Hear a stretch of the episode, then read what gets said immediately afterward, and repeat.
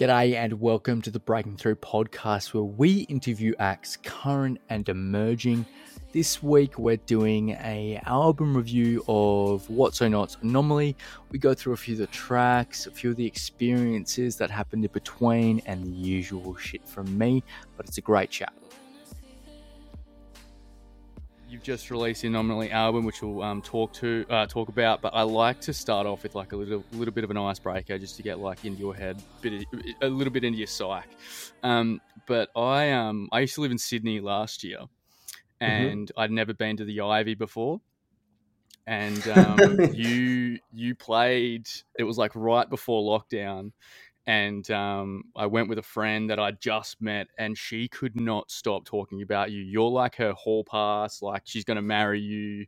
Like it was insane. And every time I still talk to her, you get brought up. I told her you were coming on, and she lost her shit. But she's like, you're her celebrity crush. So I was thinking, like, do you have one? Like, is there someone that you kind of go like, oh wow, that they're just topping it off for you? Or is it just like, do you have like one when you were a teenager? Or yeah, I've definitely had different celebrity crushes at points in my life, but then actually as I got into like certain circles in the LA scene and whatever, you realize like people just aren't what you think they are, and you meet them and you're just like, oh, I'm not into this. Like burst the bubble a little bit. Yeah, you're just like, oh, okay, that's not what I thought. All right, and you just sort of then you're like, I bet everyone's like that. So yeah, I don't really have that anymore. I'm just like, it's not really about the status of someone. It's all, most of it's like marketing and a facade anyway. So and they got their PR rep making them look a certain way and seem a certain way, and then you meet them and you're like, oh, you're not really all that. I'll let Laura know that people aren't all they're meant up to be. I've only had one situation like that, but everyone else has been pretty good. Let's get into some songs. I want to start off with Mr. Regular. Awesome. I'm off that heavy metal hit, no amateur shit. Rip your neck off and rip another hit off my spliff. One sip off the end, just to get bent. Is this really how your whole life was spent? On a scale to one. First of all, this album is fucking incredible. Thank you. I like talking about three songs on a podcast, and fuck, it was hard to narrow it down to three. Everything on this is just fuck. It's pure gold. I didn't think you could get better than the 2018 album, but you've topped it. I knew I could. I was like, okay. I actually had this album name in the bag and sort of had an idea of what it was going to be before I finished that last album. That's fucking hectic. Yeah. But I've been a big fan of Oliver Tree for a long time. Obviously looking at all his videos, seeing he's a funny dude. And then like I saw his videos and then saw his music, which, you know, interesting way to go. But how is he to work with? Like, is it when it comes to knuckling down, like it's just about the music, or is he kind of like that funny, quirky man all the time? He's like one of the biggest beasts of a musician I've ever got in a room with. Huge. He's like front to back conceptualizing the tonality of every sound and synth, and then his vocal delivery. Like, he came in and he freestyled that whole thing. Like, the whole thing you hear, every single thing, he just freestyled it. And then Casey, his keys player, was there, and Oliver was pretty much directing Casey how to play, what to play, in getting all the tonalities right and choosing all the different patches and whatever it may be. And Casey's a mean keys player. He's very, very good. But I had to go to the airport the next morning, like pretty early, like I believe like 8:30 or 8 o'clock or something. And I never get outlasted in the studio. I'm always like the sober guy at the back who's like, all right, you guys crash out or like wind down, and I'll just keep producing this. And I got up at like 7 a.m, come downstairs. Oliver's still there, like tweaking effects, processing his vocal, doing these like audio chains, and like he's a beast. That's cool. That does lead into my next question then, because there are so many different people on this album, and like from different walks of life, and bring different sounds and that type of stuff. How is that to navigate and approach an album? Like, each song? Is it kind of, okay, these are the basics of how I'm going to do this, and then each one brings kind of their little spices and taste to it, or different each one? Usually when I work with people, it's always in room and you sort of get a feel for each other. You can kind of tell very quickly with whatever you're working on. You're like, is this for the album? Is this just something totally separate? Is this for them? You just sort of feel it. Like, what zone are we going into here, and what's the message, and what's the emotion of this record? And yeah, so you just kind of get in and you feel it out, and then you kind of have an idea. And I think it helps a lot if you work that out. You learn, should I be pushing or pulling away? You know, as we're diving into this together, should I let you run with it, or should I be running with it? Because we know where it's going to end up. Like, you've got some really big names on here, like Oliver Tree, obviously. And then like Filler, who obviously is known around our parts, but maybe like not overseas. So it's like you've got people that, you know, are kind of making their rise, and then people that are at it. Do you kind of have to, I don't know, take the reins a little bit more with the smaller ones, or is it just like letting it flow? Not necessarily. Like, a lot of the smaller acts are actually more onto it, I would say. I think the bigger acts, they're very good at their craft, but the smaller acts are maybe onto like what's good at the ground level. Like, I'd say, look, the bigger acts, they can do everything. They know how to, but they don't know what to choose. Gotcha. Because they're not like just starting out and like, oh, I'm in this wave. This is my wave, and this is where it goes, and this is how it looks and sounds. And so, like, yeah, I think there's a probably a what's that word? Misconception about like the size of an act as to how good they are and what their value is in a recording studio setting. I just think like maybe those smaller acts, like they might be a bit nervous to be like, okay, to be their full selves when they're, you know, on an album like yours, just to go like, they might have an idea, but they might not have that, I don't know, confidence in the industry yet, or be really nervous about it. But it seems like that's not the case. Yeah, that does happen too. Like, I often have to like flat out say to them, like, hey, tell me this is shit if it's shit. Like, or tell me, like, I'll veto myself. I don't mind. Like, I can easily be wrong here. So just like be honest. And I think you get a good result when you go into it like that. Like, you know, sometimes I've like pushed for something, and then like a month later I'm like, that wasn't right. We should have gone the other way.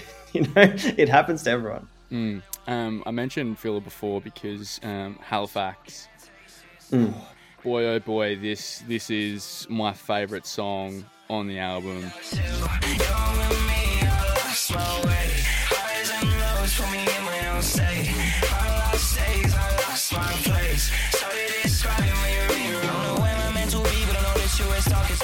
Epic. It is fucking incredible. You got Tech Genesis. Love him, love them as well. But there's three other people on this track, so like it's a little bit crowded. How does that, you know, how do you kind of navigate that, lead that with so many ideas in the mix? Yeah, that's a really good example of one, I would say, where there was a lot of brains in the mix and a lot of different skill sets. So that song started with me and Ramzoid, or Zoid Landers, he's doing for this project, and it was pretty much me playing these pads on the MS-20, which is all those bass sounds at the start and the screechy kind of sense. And then he did that vocal delivery. And then we did a rusty, you know, 2015 style drop. And it was actually like 150 BPM, which is a lot slower than where it is now. And it just didn't quite like, I was like, this is great. This, you know, Kanye style sort of intro bit is epic. I love it. I didn't really get the emotion that I think it needed with the drop. And then I asked William Tech, I was like, dude, how would you do this?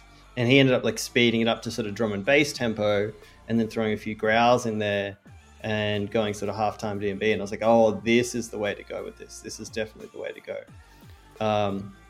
And then adding Filler was like, I just sent that song to him on Instagram, and he Instagram messaged me back with disappearing messages, his sort of like audition of like what he thought it could be.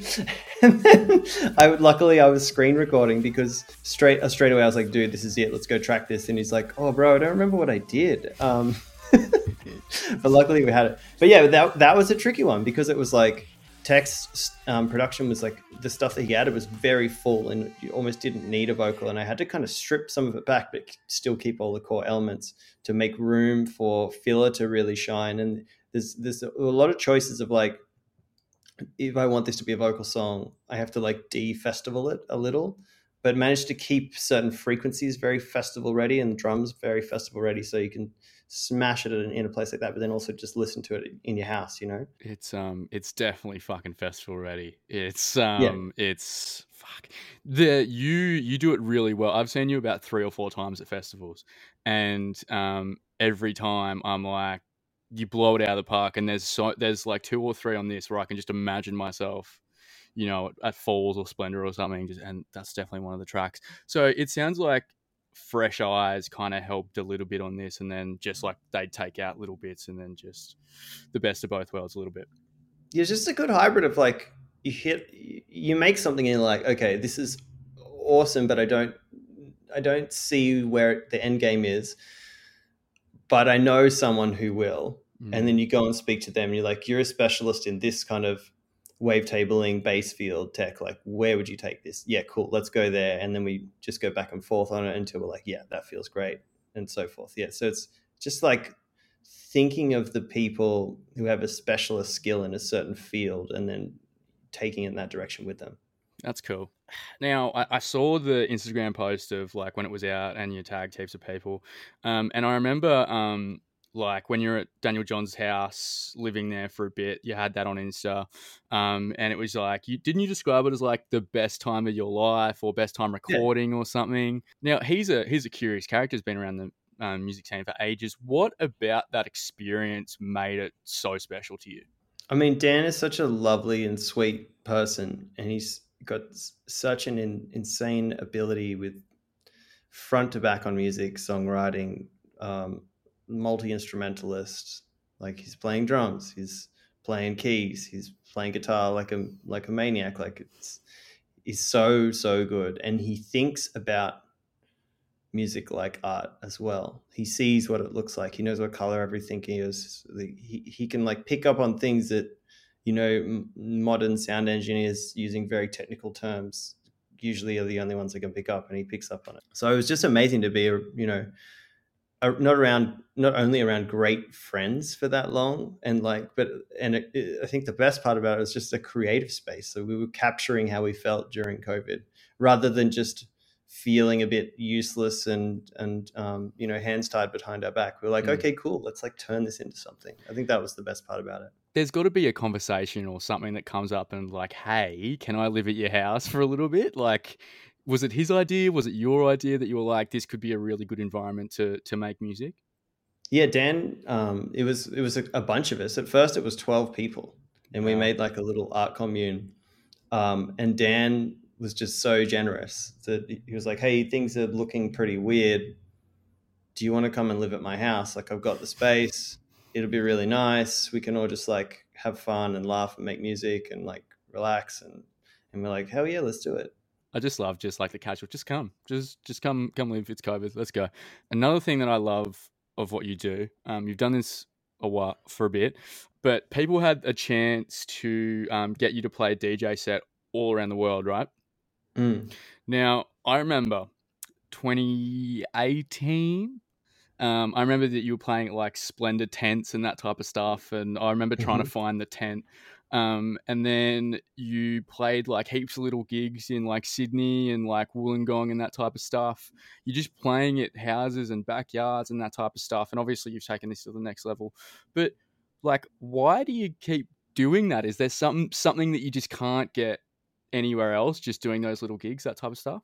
Yeah, because it's some of the funnest shows you can do, because it's not like, it's not conventional. It's not predictable. It's really rogue and wild. And you're also being invited into, you know, people's literal homes, people's friend groups. Like, this isn't like a festival with anyone that could afford the whatever ticket and get organized and get to the scenes. This is literally like a group of, you know, 100 close friends from a region.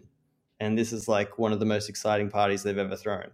How is it like, is it kind of more pressure in a way of going like, these guys, like, I've come here, they think it's going to be so good. Like, is that expectation still there for you? Oh, I think it's the least pressure. They organize it. We only have to worry about safety. That's about it. Like, everything else is covered.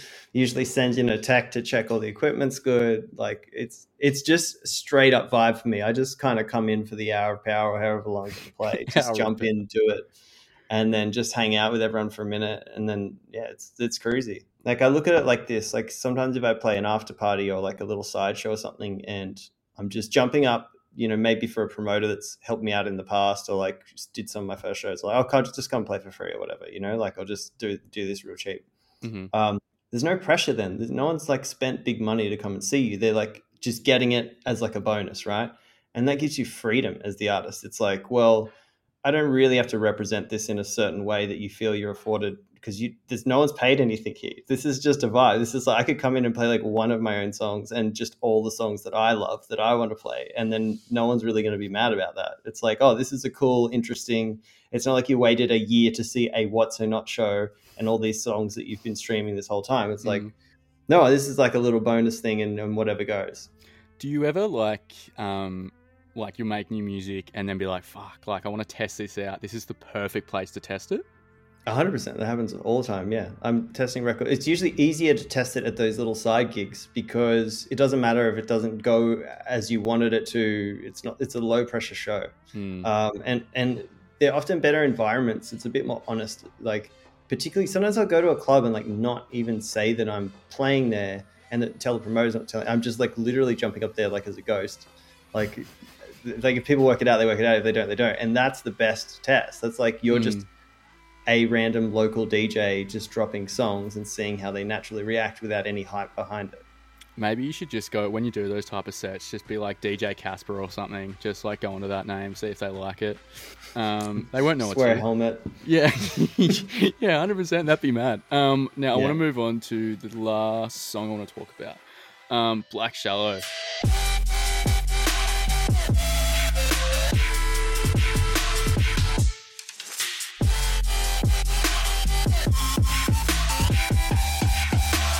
Sick. Oh boy. As soon as I saw Anchway was on this, I knew it was gonna, like, you know that face people make, like the I knew I was gonna make that a lot, and I did. No vocals on this one though. Was that because you knew like what Anchway was gonna bring and you didn't think you needed it, or was it just like one just to kind of just aside from everything and just kind of be that middle ground? I got some vocalists to hit that one, and it just felt like stronger in its raw instrumental form. I think there's room for a vocal there. But I play it with like the Jaguar a cappella over the top, and that goes so hard. But so like it has that energy when I play it out, but I don't think it needs a vocal. You could fit one though. There's some sonic space there in certain parts, but the synths are so big and lush and powerful. That, so fucking big, dude. Yeah. I really like it that it doesn't have any vocals, and I'm glad you chose that, because there's so many other vocalists around there. It's good to just have a song just at its base, just letting it kind of breathe itself, which I really like, and I'm really glad that you made that decision not to do it. But obviously it does leave that door open for remixes and that type of stuff if someone do want to put a vocal on it, which is cool. And I'm sure there's going to be 1,000 remixes, so it's going to see who kills it or not. Now, I know this is probably a really hard question. It's like picking a favorite child. But do you have a song on this album that kind of like epitomizes the thing as a whole? It's tricky because there's quite a dynamic of representation on there. So you can't like pick one as like, if you were to know what this album sounds like, this is the song to listen to. I would say this, you'd probably have to pick three. And it would be something like, I think Alive is a really important one, because that shows the absolute fragility, and that's me singing on it. And then Anomaly, I think, encapsulates the core of the sonic endeavors that I was going on with this body of work. Of course, like the extremities and those sort of reserved moments on it too. And then you probably pick, I don't know, I think Bad Piano is a really good one to pick. I also think it's very good. I had that and I was like, oh, fuck, which one do I pick? But it was very close to get a question. It's because that one's super different. Yeah, it is. I did that one with Noisia, actually, with Nick and Tice from Noisia, over with them in Holland.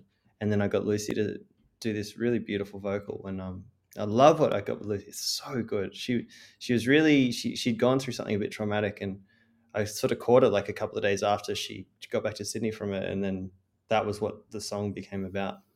It's really beautiful. It's real deep.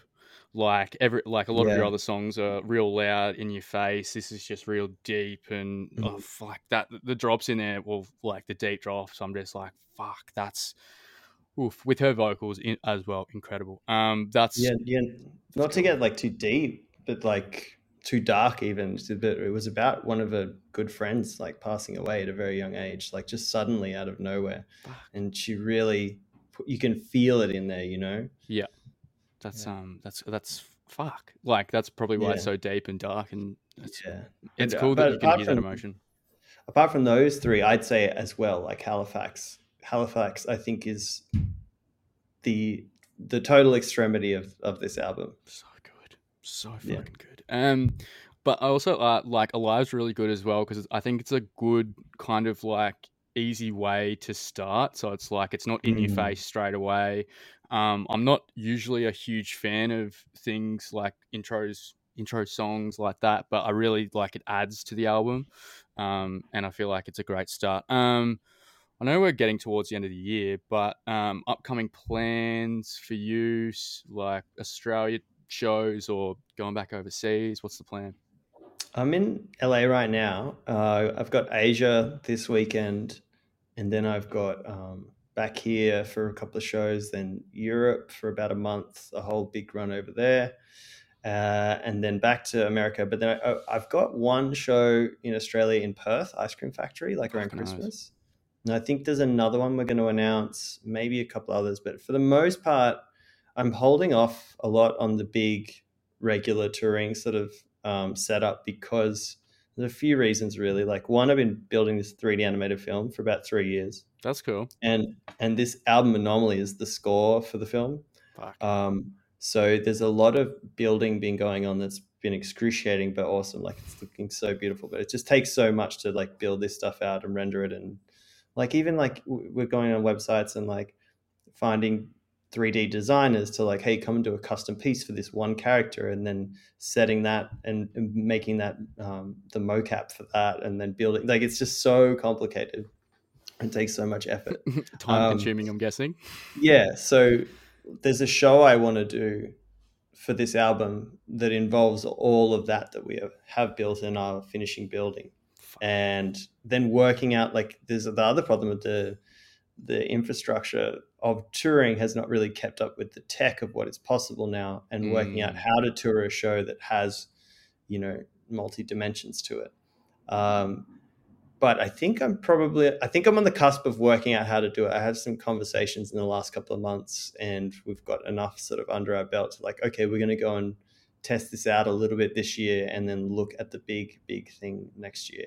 So you're kind of like innovating like the live performances, seeing what works, and then, you know, kind of being at the trial stage and then fucking seeing that sounds mad. I know that this show that I'm building, nobody has done it. At least nobody has done it in the way that we're going to do it and how exciting it's going to be. No one's done it in my field of music at all. So yeah, I'm excited to finish it and be confident and say like, okay, cool, we're booking this tour. This is how it's going to feel and look. That's quite a build up. Fuck. Next time you're in Oz, mate, definitely gonna have to come. Oh, we're not in Perth, but that's the other side of Australia. But last question, people think this can be hard. I think it's pretty easy. Sounds like you got a lot going on, but before the end of the year, you've got until 11:59, December 31st this year, to complete one thing. Can be personal, can be musical, can be as tiny as you want or as big as you want, but you got to do it. I would just say this film. If I've got that done, I should have it done before then, but if I've got it done by then, I'll be stoked, and that'll mean that I can do this tour I've been planning and trying to build for about 3 years. I'll be checking probably like early January with everyone. So nice. I'm definitely going to check. I'm a life coach as well, not just a podcaster. Nice. So I'm hoping to see it finished, but album and then movie, you know, all done same year. Yeah, not bad, right? That's quite a year, mate. That's good. After COVID, you know, just getting everything done. What So Not, thank you for coming on. Album's great, and can't wait to see that movie. Awesome, mate. Thank you so much. Appreciate it, bro. To keep up to date with all things Breaking Through, make sure to check out our socials.